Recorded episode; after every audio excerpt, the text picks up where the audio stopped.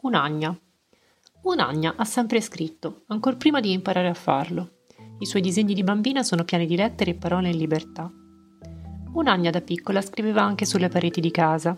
Poiché sua madre si arrabbiava, ma la bambina non poteva resistere alla tentazione, imparò a disegnare le crepe sui muri, cercando di farle sembrare quanto più vere possibili per non essere sgridata. Un'agna adesso è grande e ha una laurea in ingegneria edile e architettura.